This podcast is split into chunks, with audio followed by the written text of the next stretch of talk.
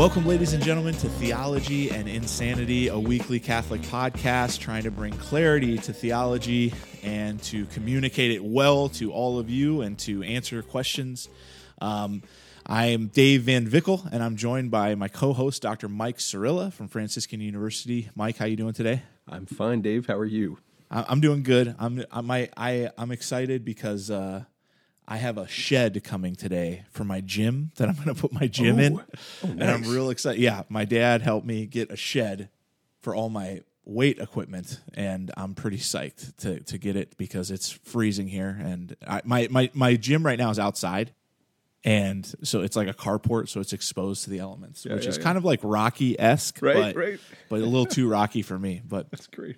Uh, you know, for those of you who uh, caught right away, you know, our, our title for the podcast, Theology and Insanity, it's kind of a hat tip to Frank Sheed, you know, one of the great Catholic communicators. And I, I after we uh, recorded our first episode, I saw this quote and I just had to share it with you because it's perfect for what we're trying to do here. And it's from Frank Sheed. It says, What sort of soldier will the uninstructed Catholic make? Stumbling along in the dark, not even aware that it is it, that it is dark, half fed, and not even hungry for more. He is in no state to show others the lights or the nourishment or the or the nourishment. Only a laity living wholly in reality is equipped to show it to others and win them to want to live it too. That is the church's warfare by Frank Sheed. I mean that that quote's awesome, huh? Oh, that's fantastic. Yeah. No, he uses that theme later in another book. He says, uh, you know, the truth, the truth from Christ is light, and the truth is food. Nice. I mean, they're interesting characters, he and his wife, huh? They um I mean, you kind of sometimes I I stumble on books that were published by um Sheed and Ward Publishing that I think, man, how did like Yeah. he he knew exactly what the church needed at that time and he published the right things at the right time. Uh, that that were incredible.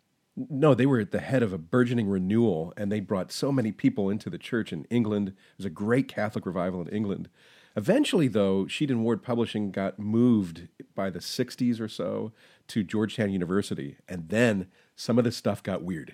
Oh, I, di- I didn't know that. But before, but this is after they were passed away, I think. Yeah, and there, and his daughter was his daughter was running it, and it got a little wacky. Okay, I had no idea. That's that's a good piece of because they moved to America, right? I guess so. I don't know all the. I think they were friends with Fulton Sheen, Yeah, yeah which is interesting. I mean, you see some of these. Uh, I don't know, like some of these people come together. You know, it's like you'd love to be at a dinner table with. I know. Can you with all of imagine? them. Right. Yeah. Right. Right. You know what I love about Sheed and why I'm glad we chose this title is like he wouldn't have thought any Catholic should be a bad theologian, right? I mean, he thought every Catholic should. And you read Theology for Beginners, which I, you know, being in my work where I work at parishes, I read that book probably once a year. There's about three books in my life that I read like once a year, and uh, No, it's fantastic. and and that's one of them and it you know it's for beginners but it's not i mean it's not shallow at all No, and, and it's wonderfully set up. The, uh, the he reaches people with little to no, you know, kind of formal education in philosophy and theology, and gets them from zero to sixty. I mean, immediately because his examples are, are wonderful, but he doesn't sacrifice depth. He goes so deep. So a lot of us here at Franciscan University use that exact text, uh, Theology for Beginners, in our 101 class, uh, Foundations of Catholicism oh really okay it's it it is substantial. It's not light, um, but it's it's fairly easy to read. But then you have to. It's one of those books where you reread the sentence over and over and Yeah. over again, and you go deeper and deeper. You know. right right it's funny because like if i have a talk like uh, at a parish like maybe on baptism or something it's usually the first thing i usually turn to is that book. I'm like okay let's see what he says first and Yeah, yeah, and, and i'll kind of temper it. But yeah so last week we talked about uh, last week was awesome. I loved hearing your It story was, and thank you. It was everything and yeah yeah that was great. And we talked about like what theology is and and we talked a lot about actually like how universities kind of are supposed to be doing theology and supposed to support theology. And i think like one of the issues you know that we kind of came to the conclusion of is like yeah it, it's it's a science like st thomas calls it a science not like other sciences right? But we're treating it that way unfortunately where there's kind of like this idea that like look you can just say whatever you want and call it theology right? And not this idea of like doing theology with the church. It's more like i'm going to do theology and i'm going to pull things to try to proof text my theology. And it's created what i would consider especially amongst the lay faithful like the people that i work with a very serious crisis of um, of ambiguity, I think, in certain moral truths and certain dogmatic truths in the church. No, no doubt, uh, it is a crisis of ambiguity. Before we plunge into that, back up just for a second um, and think about this. You, you, nailed it, Dave. They're doing theology uh, uh, apart from or severed from the moorings in the church, right? The church magisterium and the church's authority. We want to be independent and creative. We can't be biased and have an outside uh, non expert group of people telling us what we can and can't think, say, and write. Okay, that's the magisterium. So they have the Declaration of Independence, the uh, Land O'Lakes statement we talked about last week, uh, declaring independence of Catholic theologians in the United States from the magisterium. But severing from the church is severing from Christ. Christ dwells in his church and he lives and moves through the church and he lives and moves and teaches through the magisterium. So severing from that is severing not just from an institution, not just from a hierarchy, but it's severing from Jesus Christ himself. Not that every single thing a member of a magisterium does is, is Christ like or in union with Christ, but he does work through them. That's his choice. And as he works through the rest of us schlubs, okay? But you set, that's so dangerous. So, yes, the ambiguity is an important focus, but that ambiguity is in the context of a movement where a whole bunch of Catholic theologians have severed themselves from the church and therefore the, the guidance of Christ. Let me let me ask you this, okay? Because this is this is what um, is coming across for me in in a lot of cases. It doesn't seem like they're severing themselves just from the content, just from the deposit of faith. It seems like they're severing themselves from the method, and I think in a lot of ways, like even though there's no like exact teaching on this is how you should teach the faith I feel like that's almost as problematic because, for instance, like there are things that I might I might speculate about in theology, but I wouldn't teach them at a parish until I know that I'm thinking with the church on that. But it seems like anyone who has a Twitter account now and calls himself a theologian can just throw out whatever they want. Like for instance, I don't know if you read the latest tweet by Father James Martin, right, where he calls God a she. Yeah, yeah. Right? I didn't read it, but I'm not surprised. It's it's like it's like to to do something like it's like throwing a grenade and walking away. Right. Because and and it, it's clearly just a it, he didn't defend it, he didn't write about it or anything like that. It's just right. it the method is what bugs me in a lot of ways right now. Yeah, yeah. Well, the method, you know, for any legit theologian has always been you look at God's revelation, God's word, scripture, sacred tradition, and then you look at how the church has explained that officially through the magisterium. And then you look at great examples of theologians on the topic you're investigating and bad examples of people who've fallen into error on that topic, right? And then you conduct your theology, as we said last week, to seek to understand what you already first accept because you've been evangelized and you have faith. Yeah. So uh, I don't think, eh, you know, I got to be careful here uh, and accurate, truthful. I, am not convinced that the people we're talking about in general, we didn't mention specific names, but we could say Hans Kung, for example, or somebody like right. that, is consciously thinking, I want to cut myself off from Jesus Christ. You know, I don't think they're thinking that. Um, what they're doing, I think, Dave, you, you nailed it again, is they're they want a different method. So yeah. that it's subtle though because they will look at scripture, they will look at magisterial teachings, and they will they will play with it. They will say, well, there's a different way to look at it, and so they get to that boundary between where the mystery lies and where error is. Okay, and they they often dance right on that line. Karl Rahner was excellent at dancing right on that line. Yeah, so that's a great point. And bringing up Karl Rahner, I think, is in particular interesting, right? Because I, isn't he where the phrase "the spirit of Vatican II" originated from? He's one of them. I don't know who originated it, but he's part of that group who talked about the spirit as opposed to, well, the letter seems to be saying this, but what we really meant, because I was there and I helped compose some of the documents, what we really meant was something else, you know. Okay, let's like, give him fair due. So, like, because yeah. Uh, in some cases that is correct. I mean, in some cases, like being there helps us to understand what they meant by right? I mean, it, I mean, it, Well, you, well, you well, would no- want to no know. doubt. Yeah. Yeah. I mean, that's the whole point of ACTA. ACTA are the uh, uh, acts of the council comp- uh, written down by secretaries who are kind of like court reporters. And there's 26 huge folio size volumes of the ACTA or thereabouts, uh, ACTA of Vatican II. Uh, writing down all the details of what happened. So, y- yeah, the ACTA are very revealing, but you, you can't just go like with one guy. Um, Right, right. Now, now the thing is, I, I, I again have to be careful and, and accurate here. Um, we'd want to, if we really want to hammer that, we'd have to pick out a specific claim, you know, Yeah, by a right. specific uh, a thinker, and then analyze that. Because it's always once you do that, it's always much more nuanced and, and actually more complicated and more difficult and subtle. And in some ways, because of that, when it's wrong, it's more dangerous. Right. Right. So- It's, it, it's, it seemed to be it seemed to be that that at that time too. I mean, from what I understand, like okay, so some of my favorite theologians are are that like are the council fathers. Okay, like Yeah, yeah. peop, like guys who made me realize that Catholicism was different than just Christianity, like just normal general Christianity. Right.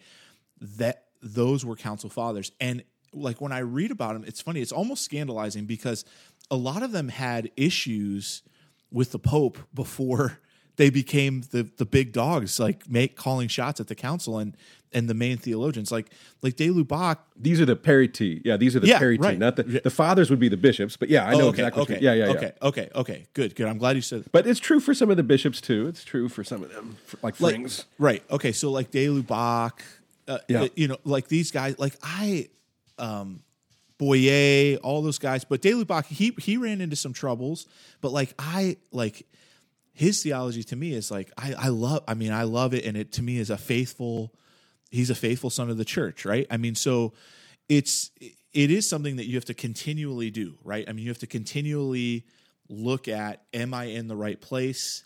Am i thinking with the church on this? Am i in continuity with the magisterium?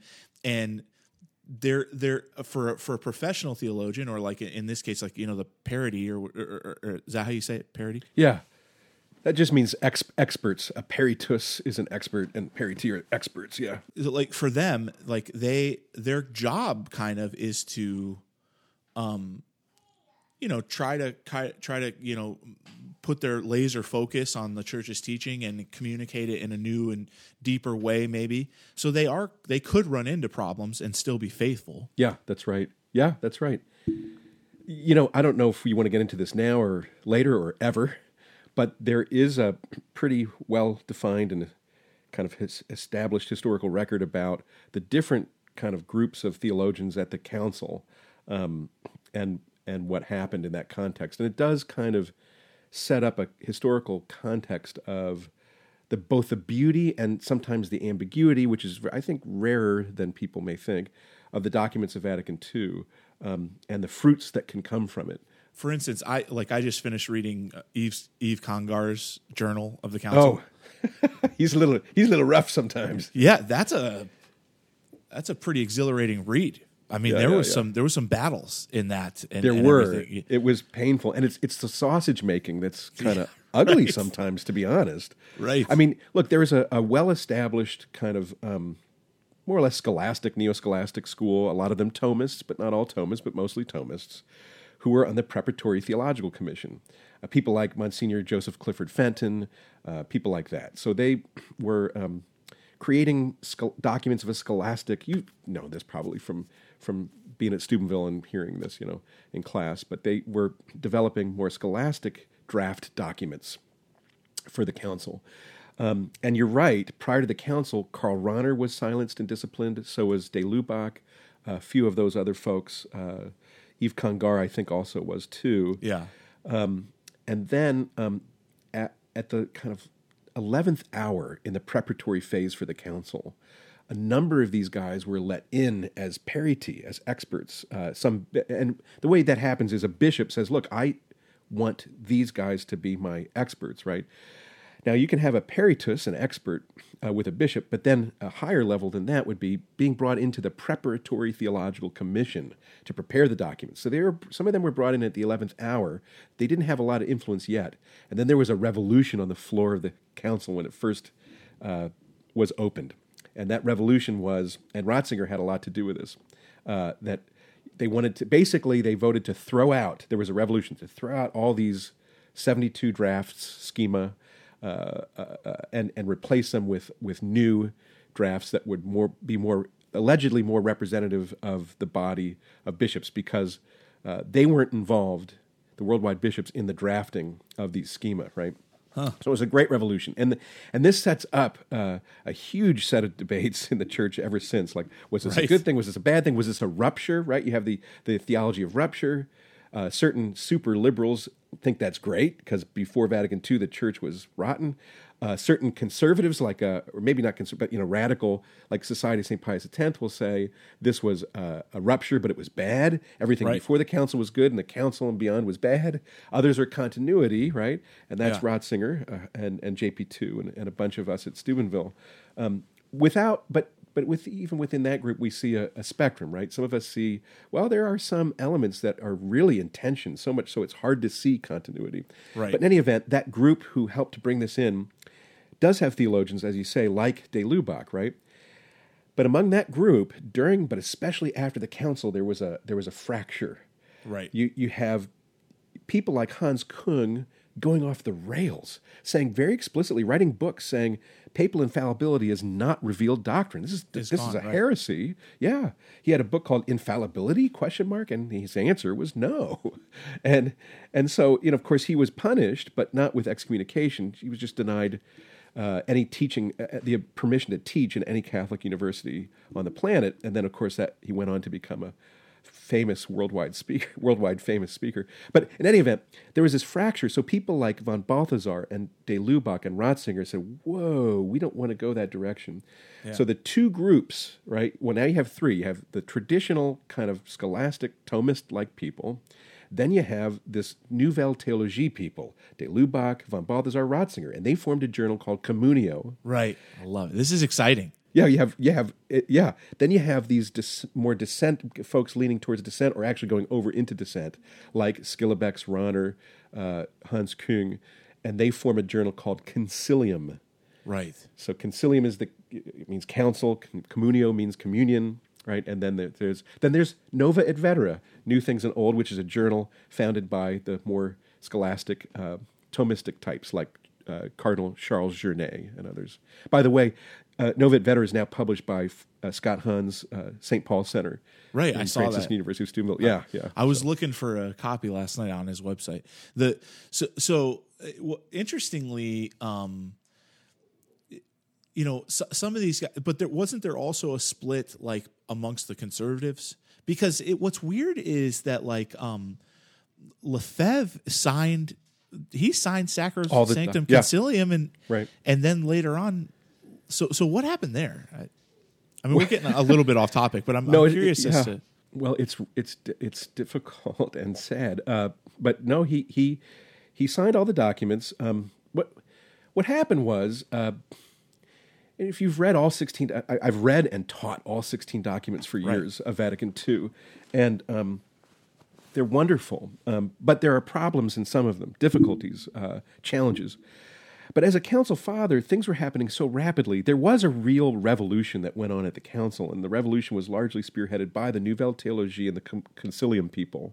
Um, some of them were pushing for this revolution for good renewal purposes, Right. and others for, uh, well, maybe they also conceived it as a renewal, but really a rupture, a break from Vatican One and Trent and you know all that. So wait, so okay, can I stop you? Sorry, Yeah, yeah, yeah, I, am yeah. sorry. I, I, No, I want to. I want to clarify. So, so the the ones who were pushing for the kind of the re- revolution in a good sense, the their big thing was look.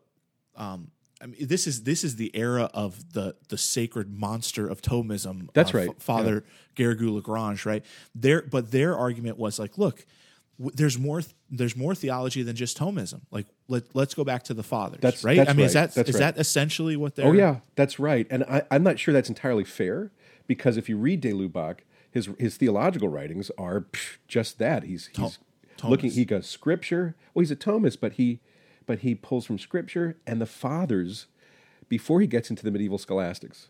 Wait, you said you said De Lubac. You meant Oh, Father. I meant, you- I meant Garrigou Lagrange. Yeah, Garrigou. Lagrange. Okay, okay, Yes. yeah, okay, Thank good. you. Yes. Okay. So I'm not sure that's an entirely fair critique of Garrigou, but that is exactly the critique, and and and they wanted more than Thomism. Yes, they did. Yeah, That's right. yeah. And some great riches came out of that. So de Lubac will, excuse me, I said it again. Garrigou Lagrange, yes, he appeals to the fathers of the church, but he doesn't do quite the, th- the as thorough and deep a recovery of them as de Lubac and von Balthasar attempt to do. Now, there's a lot of ways to critique. I'm a, just just to, to get the cards on the table. I'm a Thomist Right. in more of that old school sense, right? But I do appreciate what the Nouvelle people did or attempted to do, but it's not without um, criticism. So so let me push back on on it Yeah, on- yeah. a little bit. So so um to me, what it seems like when I read Garrigou Lagrange, and like he's usually like the first source I go to for any topic. Yeah, yeah. Because it's because he thinks Thomistically. Uh, you know, I mean, it's just it's you know how it is. Like you, it, Thomas to me was kind of like you read him and you're so confused, and then you read him again, and you kind of see something there, but you don't really understand it yet. And then you read him again and you understand it, and then you're addicted to Thomism. Like basically, like just his method and everything like that. Right. But it seemed to me like with Garrigou Lagrange um, that it was like he used the fathers and the scriptures, in my opinion, okay, to prove Thomism.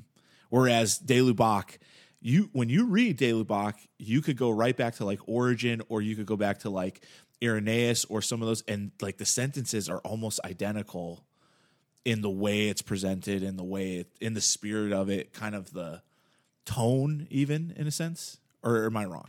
No, tell me more about what you mean. The sentences are identical. Yeah, like I mean, you, you read De Lubac, it, it's he, it, it's like he was formed by the fathers and speaks in continuity with them. Yeah, yeah.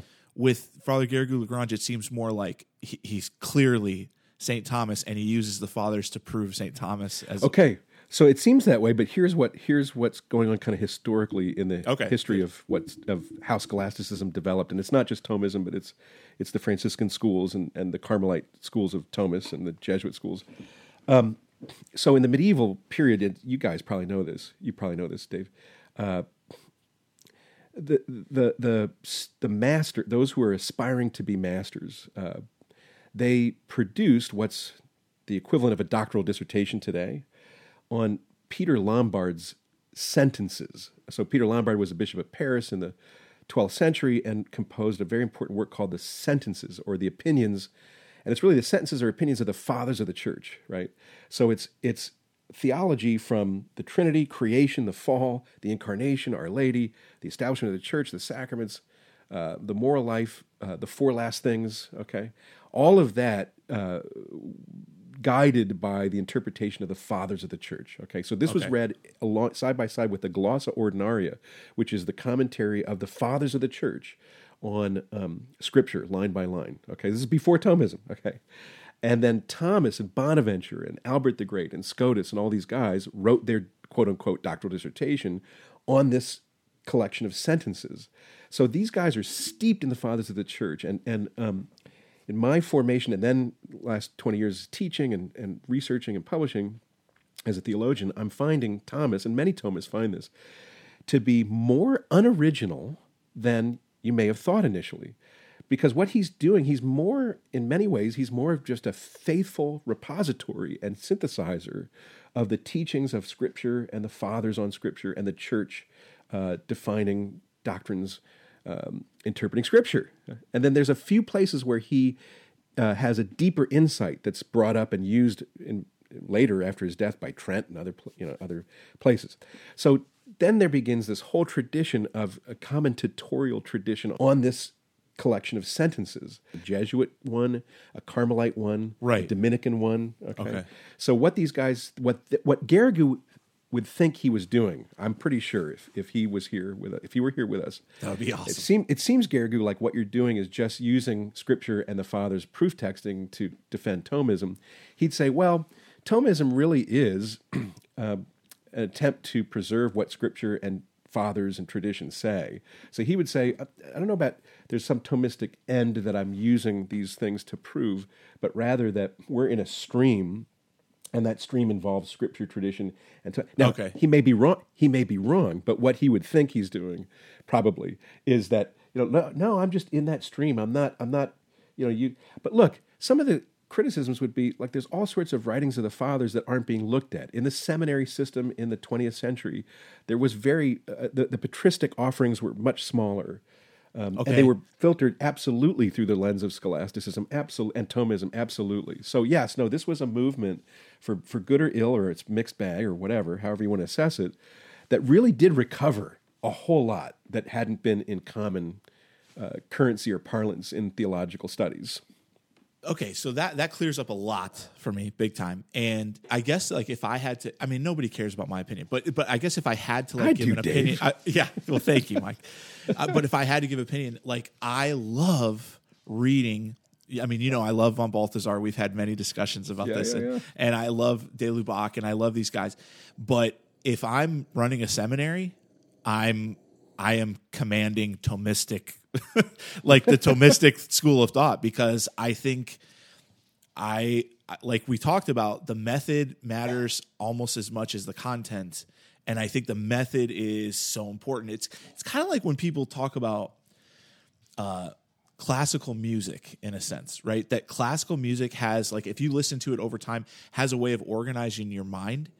To me, that is what St. Thomas did for me is that it's not I don't even know if I learned new things from him, but I learned how to think in the right flow and rhythm and to start with first things and then move on to second print things and and it seemed like it I don't know. So that I guess if I were a bishop, I would be commanding Thomism in my seminary for sure. No, that's great. And had, did you ever this experience of, of when you get into classical music, if you have a little formation in it, I have a little, I have some formation in it.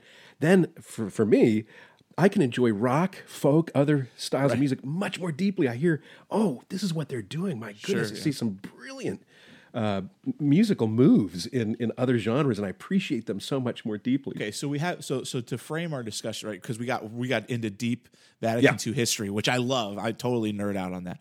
Um, but to to to move forward to today, so so at this time during Vatican II, I'll tell you a little story of a close friend of mine who's a Jesuit. Um, I wasn't around, obviously. Okay, I'm, I'm I'm younger than that, but but my close friend who was a Jesuit, he was 16 when he entered the Jesuits, and the council was going on, and this is what he told me. He he said, um, and he's a brilliant theologian, um, and also completely insane. But but uh, that that uh, other than that, he's he's in the good sense. right in a good sense. Yeah. But he at the time said that during the council, and I think it was the post meetings of the council. I don't think it was actually during the the, the big meetings.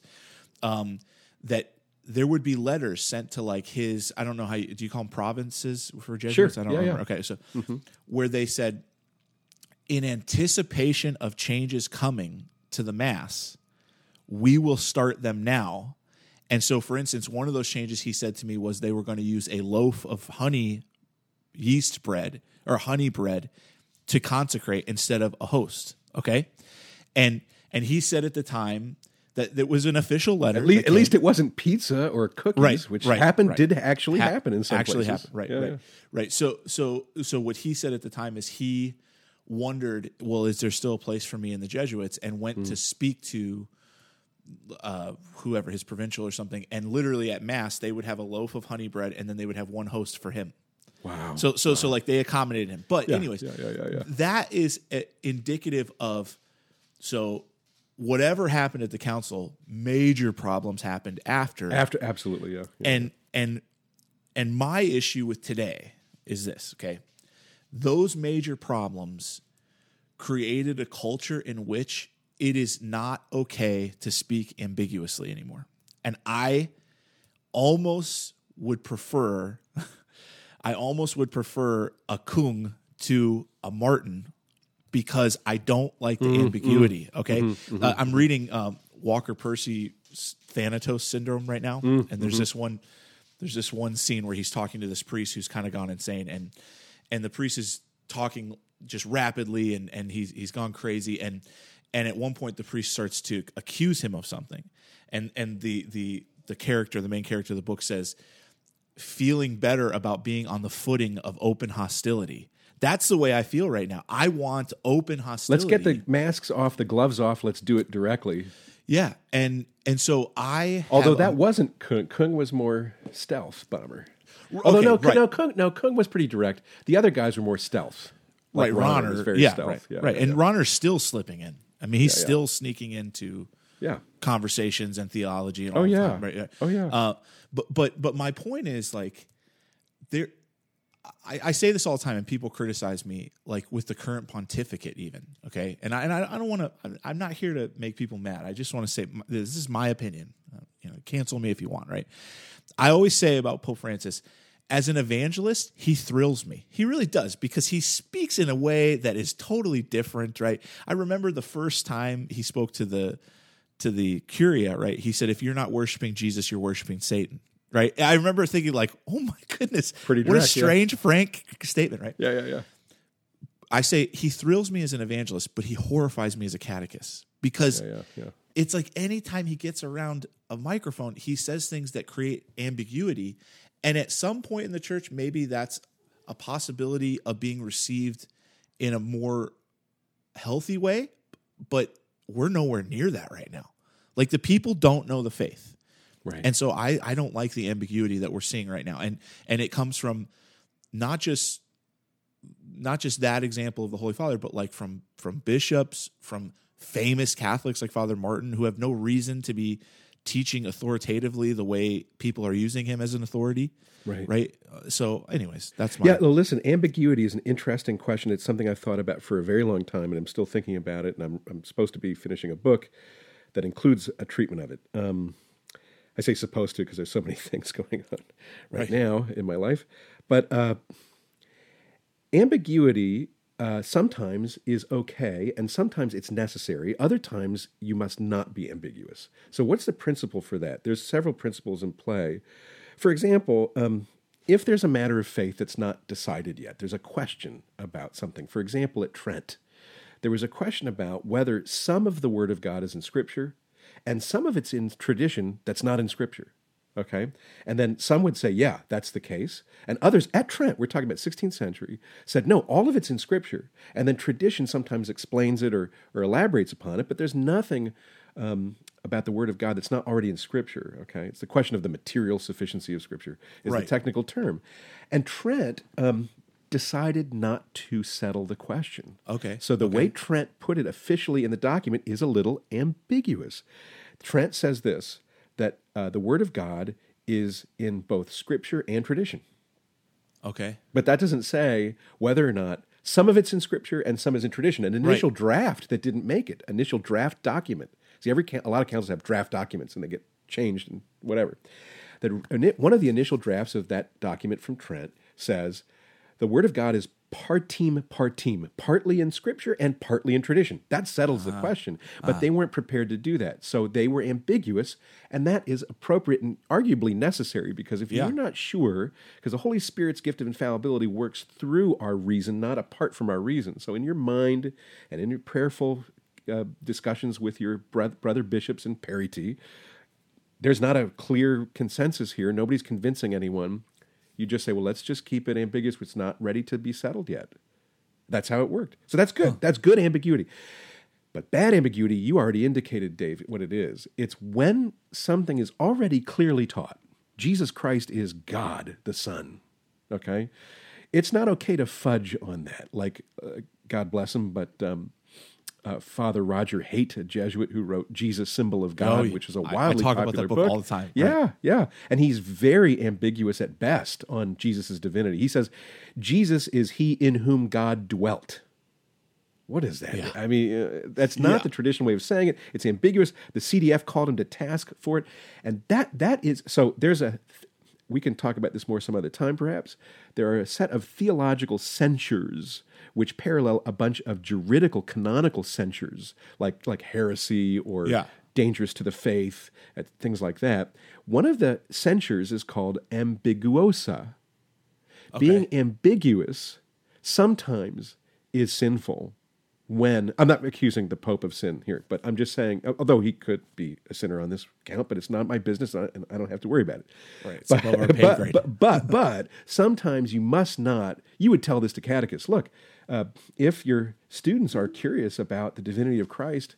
Uh, don't be ambiguous about it. That's wrong. Right. Or contraception or divorce. Divorce. Well, well, you made a jump there. You made a jump there because I think I understood the ambiguity argument with Council of Trent and and Scripture and tradition, but with moral things, I I can't think of a situation where ambiguity works with moral situations. Well, it's different, yeah. But for example, um, when you have language like that's in the subjunctive grammatically, like perhaps or maybe, Okay, okay, okay, Uh, and you have that when there were questions. I'm I'm not. I'm, not principally a moral theologian, though I do teach moral theology, uh, so I may get some of the examples wrong. But there are issues about um, hysterectomy because of multiple C sections that Okay, the Holy okay. Office, which became the CDF, were, were a little ambiguous about until finally in like the 1990s under Ratzinger they they settled the issue. Um, Okay. I think that I think frozen embryo adoption is also Right. one of those issues that the CDF initially was kind of like, well, it it se- for now we're not sure. It seems like we should do this, but wait to you know we have to think it through more. You know, there there are, there Yeah. are statements like that that you could say they're ambiguous, or they're just saying, look, hold hold on, we're gonna we're gonna look into this. It's Yeah. complicated. You, you know, you know what I'm thinking about. Uh, re- really, what I'm leading to here, and is that you know the word pastoral has been abused deeply. Oh, that yeah, I think I think that that one of the principles we have to stand on is that truth is the most pastoral Ah. thing. Amen, brother. Amen. Yeah, I just think like it's being wrecked right now because a lot Well, of back up. What's the that have- problem? Yeah, the, Yeah. What's the problem with using pastoral poorly? How is it used problematically? okay, so so an official document comes out Yeah. from the church. Yep.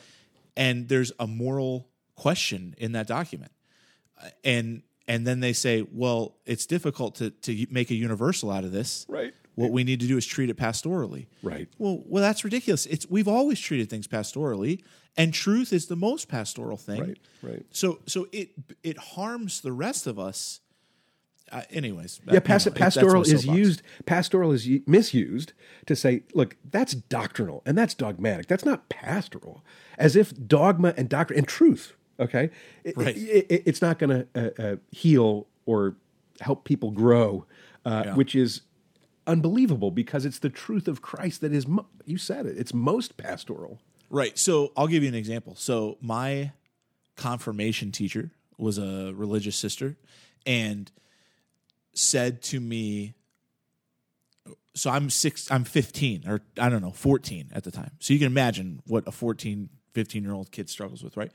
Said to me that uh you know, explain to me the whole idea of like habitual sin, addic- addictions and free will, okay?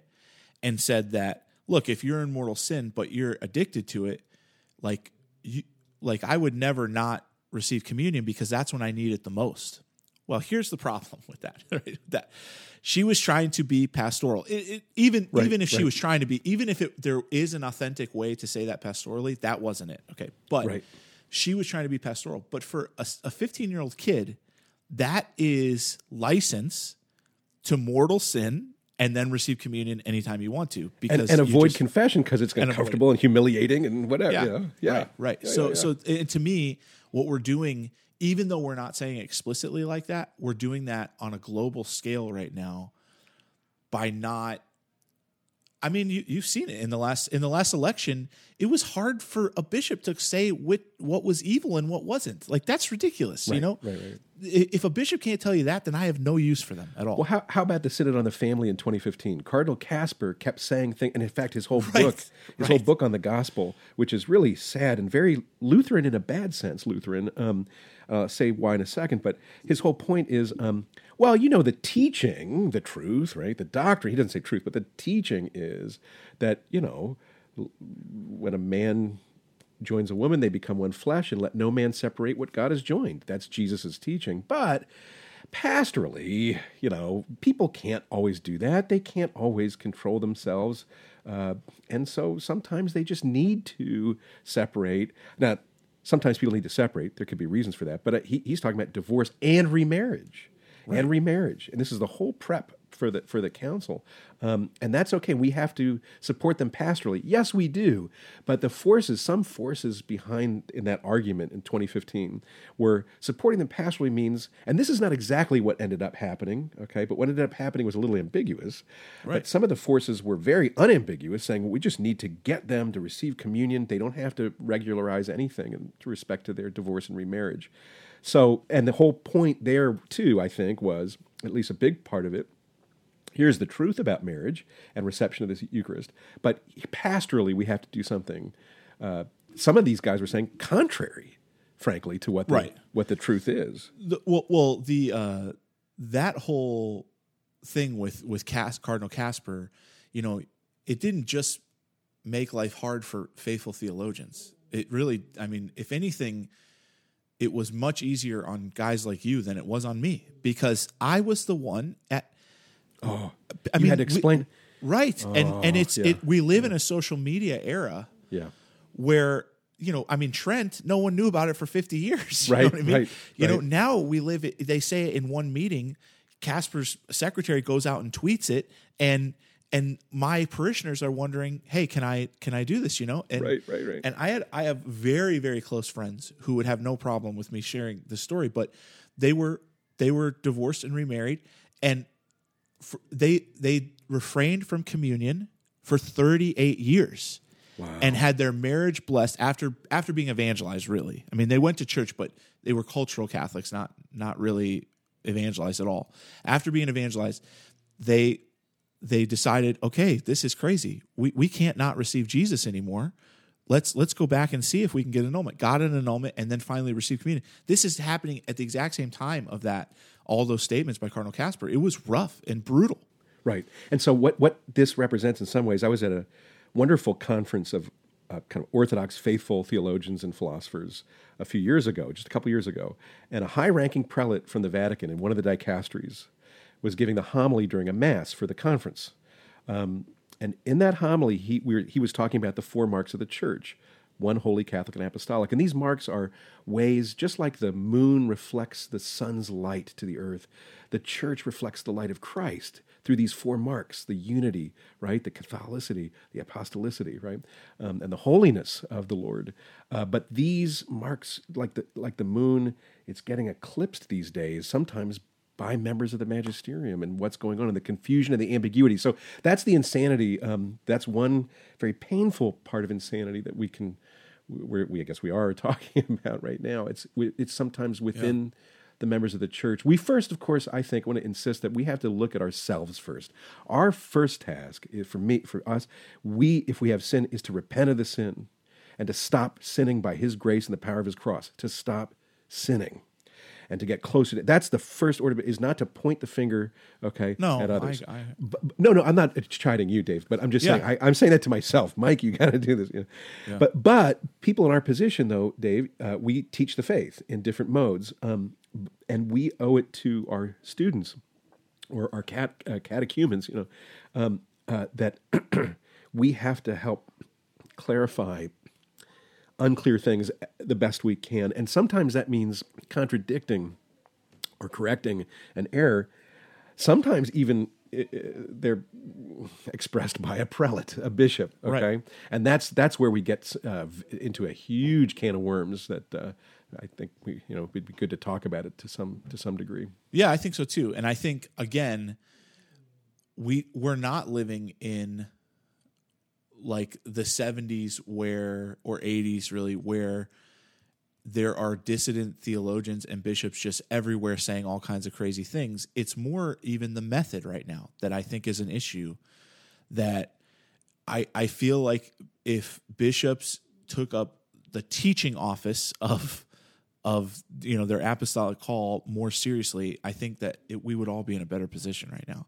Well, you know, you do have things. So, uh, Walter Kasper, I think the book is called The Gospel of the Family. He wrote that right around the time of the Synod. And so, this is a bishop exercising, in a sense, a teaching attempt. Uh, though I don't think the book, and it's not magisterial and official, right? So, it's not something that we are bound to adhere to. And yet, he's a bishop publicly making these claims, and they're very Lutheran in nature. In other words, he'll say the ideal of sexual purity Yeah, right. uh, that the church has established, and really, frankly, it's Jesus who's established it, and the Yeah. church is just being faithful to it, is impossible for some, or maybe many people to adhere to. But the gospel, here's the Lutheran, bad Lutheran part of it the gospel, the good news is you don't have to. You don't have to. You can be divorced, remarried, uh, in a state of sin. We used to call that living in sin, and uh, receive communion. You don't have to go to confession, regularize your marriage, or anything. Go through what your friends, all the suffering your friends had to go through, the courage that they had to get from Christ's grace to do this. God bless them for it. That was all useless. Right. No, we have to say, with due respect, Cardinal Kasper, it seems like you're mistaken here, you know. And so, so, but it's it's uh, fearful sometimes for teachers uh, of theology, perhaps catechists as well, evangelists, to say, you know, that the bishop seems mistaken, and you have to be very slow and cautious to say that, and maybe even avoid it when you can. But if you get forced to deal with it, sometimes you might have to say that. Um, what are the principles by which you can determine this? It's it's it's uh, there's a couple of extremes, right? There's a, one extreme that people will call magisterial or papal positivism. Right. The idea that whatever a bishop or pope says is always right, and you have to assent to all of it. Right. Um, and on the other hand, uh, there's a, another extreme that says, well, you just use your private judgment. That's a more Protestant uh, in a bad sense again. There's a lot of good things too about Protestants, but that's a bad Protestant attitude of I'm my own personal magisterium. Where is that proper stance of a Catholic? Is a good and important question these days because of the confusion that we've been talking about. Yeah, yeah. Well, that I mean, I think this was a this was a good discussion because it gave like a at least for me, it really cleared up a lot of historical context for kind of the situation that we're in right now. Which, you know, I I don't want to be a downer. I, I'm not trying to be a downer. I I think that there are a lot of good things happening too, but I do think that we're in a, an age of problematic communication of the clear church teaching. And so I think that that's why, I mean, really why I was excited to start this podcast with you. you know? Yeah, no, that's good. Well, we'll come back next week and we'll have another riveting discussion for you. And uh, I hope you learned a lot from this. Again, this has been Theology and Insanity. Please pray for us, and we'll be praying for you. God bless you all. God bless you guys.